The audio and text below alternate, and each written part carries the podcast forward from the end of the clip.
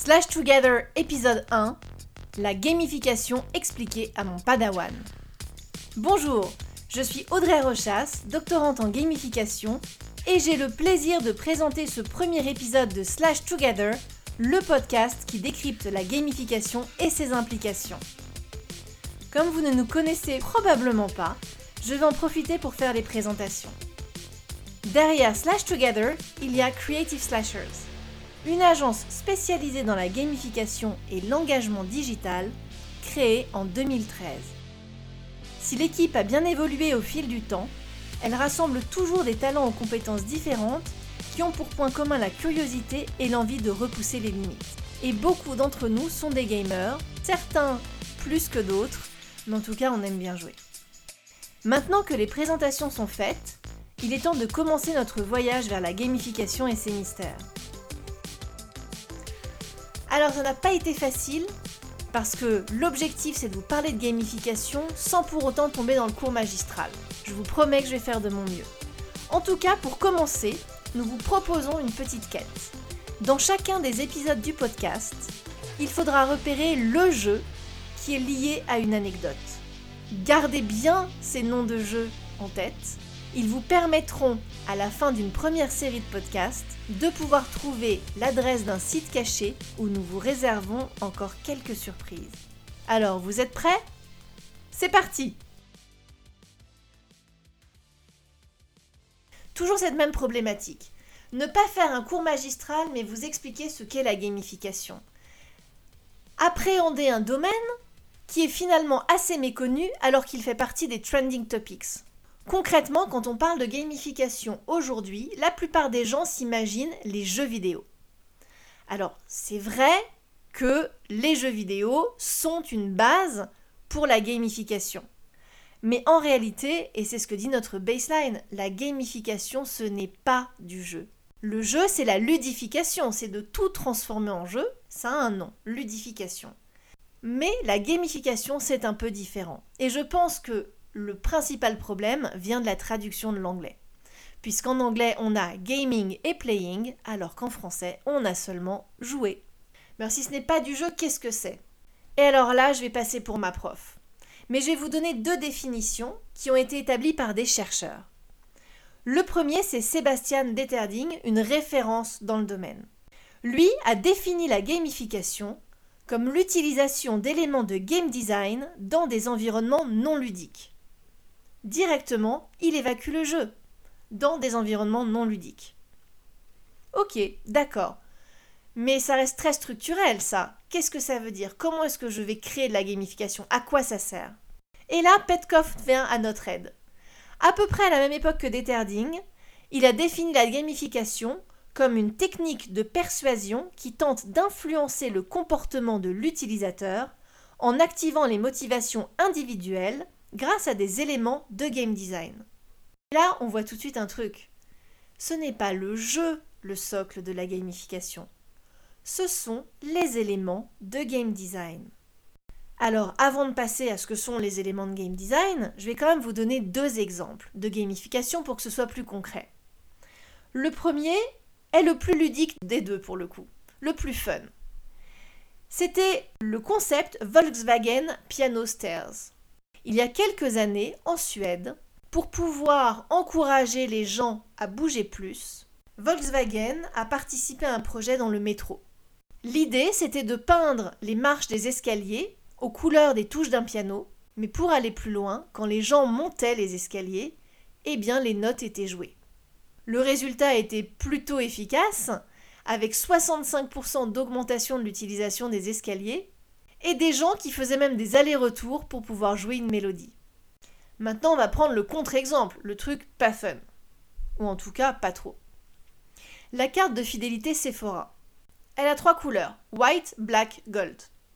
Trois couleurs, trois niveaux. Chaque niveau peut être atteint en réalisant des actions. Les actions sont assez simples, il suffit d'acheter des produits chez Sephora. Sauf que, en fonction du niveau, eh bien je vais avoir des points, je vais avoir des réductions, des cadeaux éventuellement, des accès à des soirées gratuites. Et finalement, tout ça sont des récompenses. Donc, en réalisant des actions, j'ai des récompenses. Ah tiens, un peu comme dans les jeux. Pourtant, quand je vais chez Sephora, que je prenne ou non du plaisir à faire mes courses, je n'ai jamais l'impression d'être dans un jeu.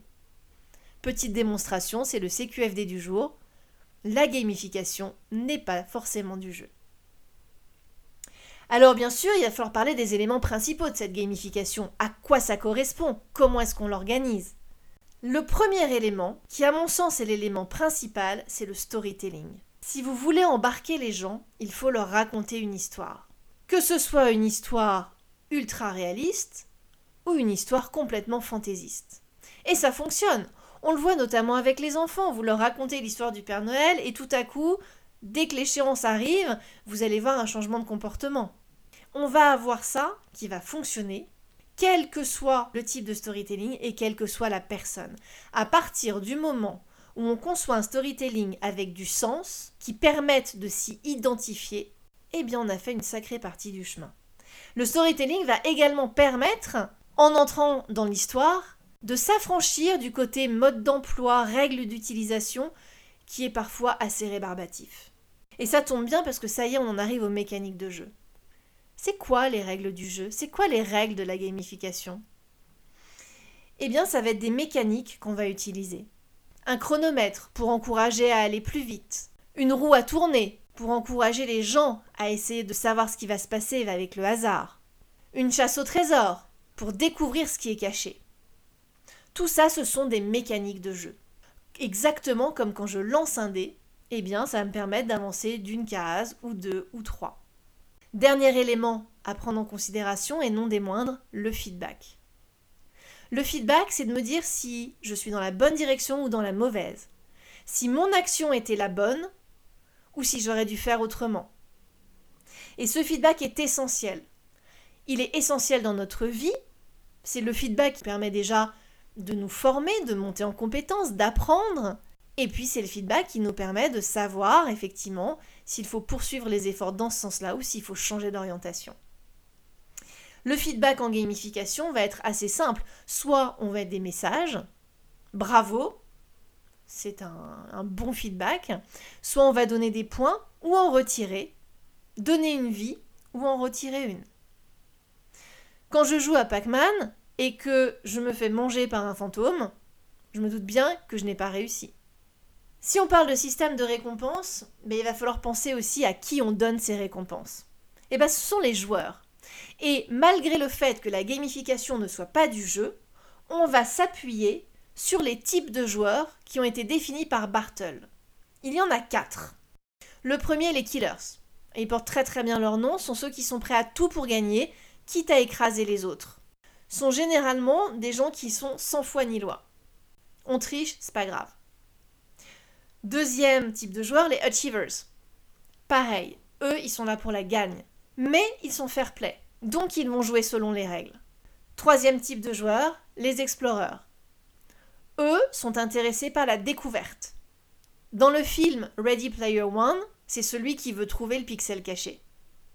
Ils veulent connaître tous les coins et recoins du système dans lequel ils évoluent. Enfin, il y a les socializers, qui eux sont intéressés plus par les interactions, les échanges avec les autres. Ça ne veut pas dire qu'ils ne seront pas de bons adversaires, mais la victoire passe au second plan.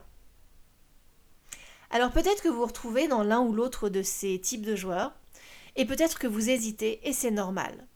On n'est pas tout l'un ou tout l'autre. On peut même alterner en fonction du système dans lequel on est, en fonction de son humeur, ou en fonction de ses compétences et de son niveau. Et là, mon padawan me dirait, c'est bien, mais tout ça c'est quand même très très théorique. Est-ce qu'il n'y a pas des applications, des choses concrètes à voir, en dehors euh, des cartes de fidélité et, des, escaliers transformés en piano? Pour que ce soit plus concret, je vais vous donner d'abord un, un exemple, et peut-être une petite anecdote. 500 ans avant Jésus-Christ, les Lydiens faisaient face à une famine. Le système qui a été trouvé pour essayer de lutter contre ça, et en tout cas de, subvenir aux besoins de chacun et de consommer moins de nourriture, c'était de dire qu'un jour sur deux, on allait jouer. Et sur le jour du jeu, en fait, on oubliait de manger, ce qui veut dire qu'on ne mangeait plus qu'un jour sur deux. Économie de nourriture. Ils ont tenu 18 ans comme ça, ce que je trouve euh, pas mal du tout. Mais si j'en reviens plutôt à ce qui se passe aujourd'hui, eh bien, la gamification, on la retrouve dans beaucoup de domaines.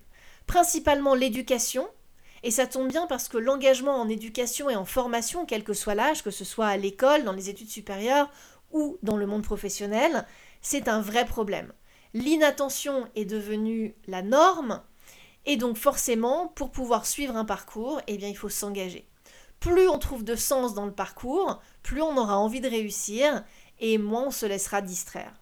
Deux petites applications ici. La première, c'est Kahoot, qui permet de concevoir des petits questionnaires qui vont être basés sur, bien évidemment, les bonnes réponses, mais aussi la rapidité. Et ça peut être un bon élément pour pouvoir casser le rythme et réveiller un petit peu les gens qui font des formations. Deuxième exemple, Duolingo. Là, pour le coup, l'utilisateur se retrouve seul face à l'application, mais l'application utilise des mécaniques de gamification avec des objectifs, des challenges, des points, des classements et j'en passe. Deuxième domaine d'application, le marketing. Alors oui, bien sûr, les cartes de fidélité, les incentives, Blablacar, on utilise beaucoup. Les miles sont arrivés dans les programmes de fidélité des compagnies aériennes américaines dès les années 80. Mais on le voit aussi avec des encouragements, notamment sur le digital, avec des offres limitées. Mais ça existe aussi in real life. Hein. Euh, quand vous avez les soldes vous ou les ventes privées euh, ou les euh, trois jours avec des prix spécifiques, eh bien ce sont des mécaniques de gamification. On va créer un stress avec un temps limité. On va pouvoir jouer aussi sur le hasard.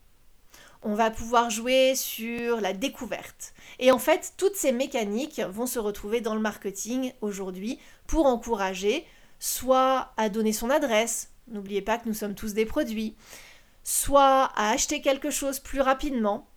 La gamification entre dans le marketing. Troisième domaine, la santé et le bien-être avec un mastodonte. Weight Watchers utilise la gamification depuis des décennies et avec un sacré succès. En gros, Weight Watchers, en s'appuyant sur la gamification, permet à ses clients de manger plus équilibré. Ça fonctionne bien. Aujourd'hui, ça a été transféré sur le digital avec une app, mais encore une fois, il faut se souvenir que ça fait des décennies que ça existe, bien avant l'arrivée des smartphones. Plus moderne, Runtastic. Avec Runtastic, on peut à la fois valoriser ses entraînements, mais également se mesurer aux autres, et puis, bien évidemment, aussi suivre sa progression.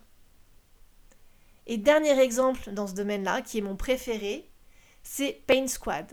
Pain Squad a été mise en place à l'hôpital pour enfants de Toronto pour encourager les jeunes patients atteints de cancer à enregistrer tous les jours des informations permettant aux médecins de pouvoir adapter les traitements.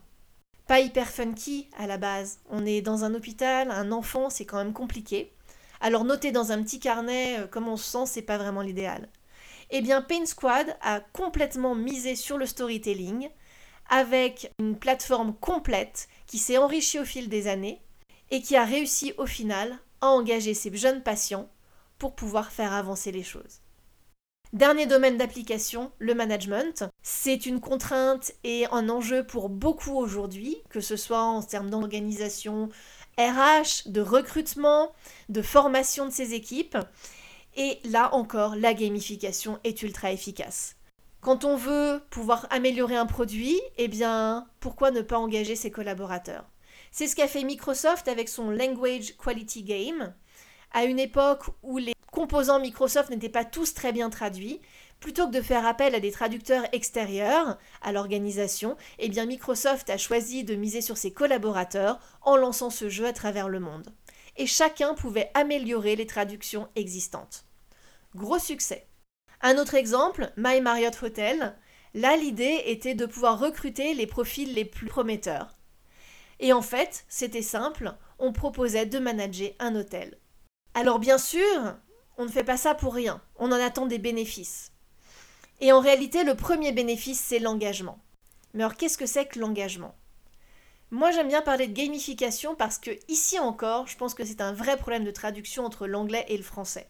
L'implication, c'est quand on se donne du mal, quand on fait quelque chose et qu'on le pousse, qu'on va jusqu'au bout, qu'on en oublie jusqu'à l'heure. C'est ce qui m'est arrivé quand je jouais au backgammon. J'ai passé des après-midi entières à jouer au backgammon, à essayer de trouver les stratégies les plus efficaces, comment positionner mes pions en fonction de ce que sortaient les dés pour pouvoir réussir à les sortir en premier. Eh bien en fait, euh, cette implication que j'avais dans le jeu alors que je n'avais rien à gagner, mais c'est ce qui faisait que je m'en sortais, que ça me plaisait, eh bien c'est ce qu'on appelle l'engagement. C'est cette faculté à occulter ce qui se passe autour, à s'impliquer dans un système pour aller jusqu'au bout.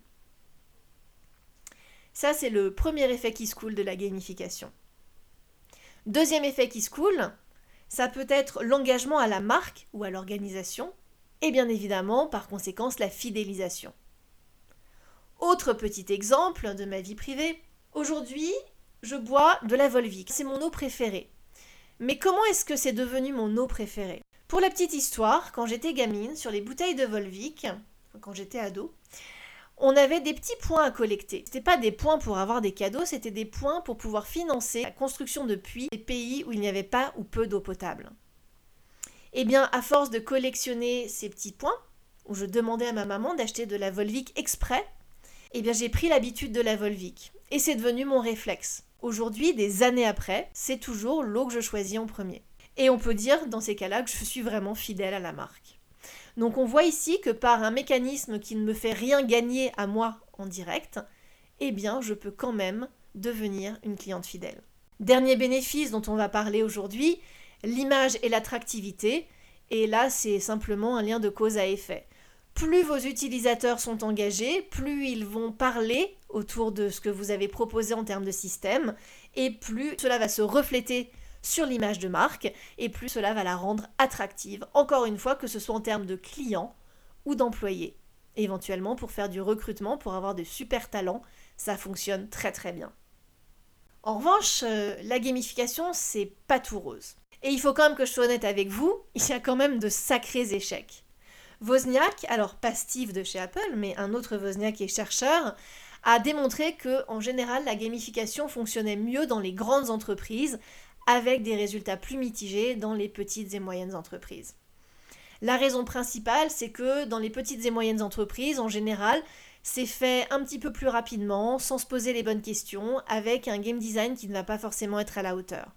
Et c'est là qu'on voit arriver trois risques principaux, trois facteurs d'échec principaux qui vont faire que on va aller, on va se diriger vers l'échec alors qu'au au départ on avait tout pour réussir. Premier risque, la pointification. La pointification, c'est le fait que l'envie de gagner des points prenne le pas sur l'objectif principal. Alors c'est quand même un petit peu dommage de ne pas engager réellement ces utilisateurs, mais simplement de les pousser dans une course au point. Deuxième risque, ce qu'on appelle l'exploitationware. Et ça, c'est ce qu'on retrouve dans les organisations qui, sous couvert de gamification, vont en demander plus à leurs employés. Pas vraiment cool. Dernier risque important, la volonté de hacker le système. Et là, c'est assez simple. Si le système qu'on me propose n'a aucun sens pour moi, mais que je dois l'utiliser ou que j'ai l'impression que que ce soit une obligation, en tout cas que je serais mal perçu si je ne l'utilise pas, eh bien je vais tout faire pour l'utiliser, mais en optimisant les choses, c'est-à-dire en trichant, en contournant le système. Et là, encore une fois, gros échec du système de gamification. C'est dommage de se donner du mal pour arriver à si peu de résultats. Mais alors comment est-ce qu'on se lance en gamification? Eh bien en fait, tout simplement déjà en réalisant que l'engagement profond, ça prend du temps. Alors oui, il y a plein de gens qui vont dire mais la gamification c'est génial, il y a plein de leviers, de mécaniques euh, extrêmement addictifs pour attirer les gens très rapidement. Ouais, so what? Qu'est-ce qu'on fait de ces gens-là une fois qu'ils ont été attirés? Si le système n'a pas été pensé sur la durée, eh bien il va y avoir un désintérêt et éventuellement ça va devenir contre-productif. Donc on va commencer par s'intéresser à l'utilisateur final et c'est là qu'il faut vraiment définir non pas simplement les objectifs de la marque ou de l'organisation qui édite le système ou qui va le mettre en place, mais bien les objectifs pour l'utilisateur. Qu'est-ce qu'il a à y gagner? Simplement des points? Mais quelle est la valeur de ces points? Est-ce que ça s'échange de façon monétaire? Est-ce que, encore une fois, il peut gagner quelque chose après? Mais est-ce que c'est pas plus intéressant d'aller directement acheter euh, le truc qui lui fait plaisir plutôt que d'essayer de le gagner et de passer du temps dans votre système? Donc focus sur l'utilisateur final, sur ses motivations et sur ce qui le fait vibrer. C'est là qu'on en arrive à un petit combo, c'est un peu facile et puis combo c'est bien, c'est du vocabulaire de gamer. On va utiliser le sens, la motivation et surtout un storytelling béton. Parce que si vous savez m'embarquer dans votre histoire, je vous suivrai jusqu'au bout du monde. Voilà, nous touchons à la fin de ce premier épisode de Slash Together. Dans les prochains épisodes, nous aborderons beaucoup d'autres sujets, des cas concrets, l'application de la gamification dans des situations de crise, et puis nous verrons aussi tous les éléments un petit peu plus en détail. D'ici là, quelques notions à retenir. La première, c'est que la gamification, ce n'est pas de tout transformer en jeu, mais de s'appuyer sur des éléments de jeu pour favoriser l'engagement. Seconde notion, la gamification existe depuis des siècles, elle n'a pas attendu le digital. Troisièmement, il existe quatre types de joueurs, mais chacun peut alterner entre ces différents profils.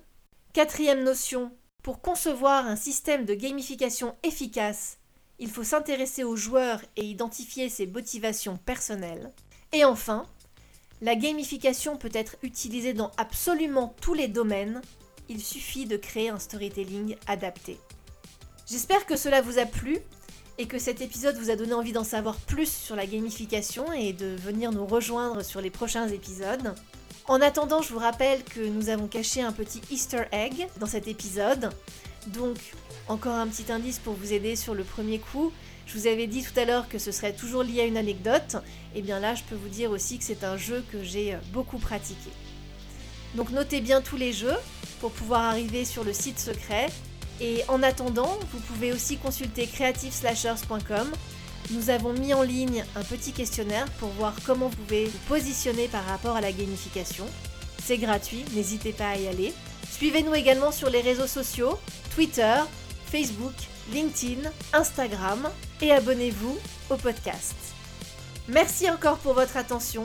Les slashers et moi espérons vous retrouver dans notre prochain épisode sur Slash Together.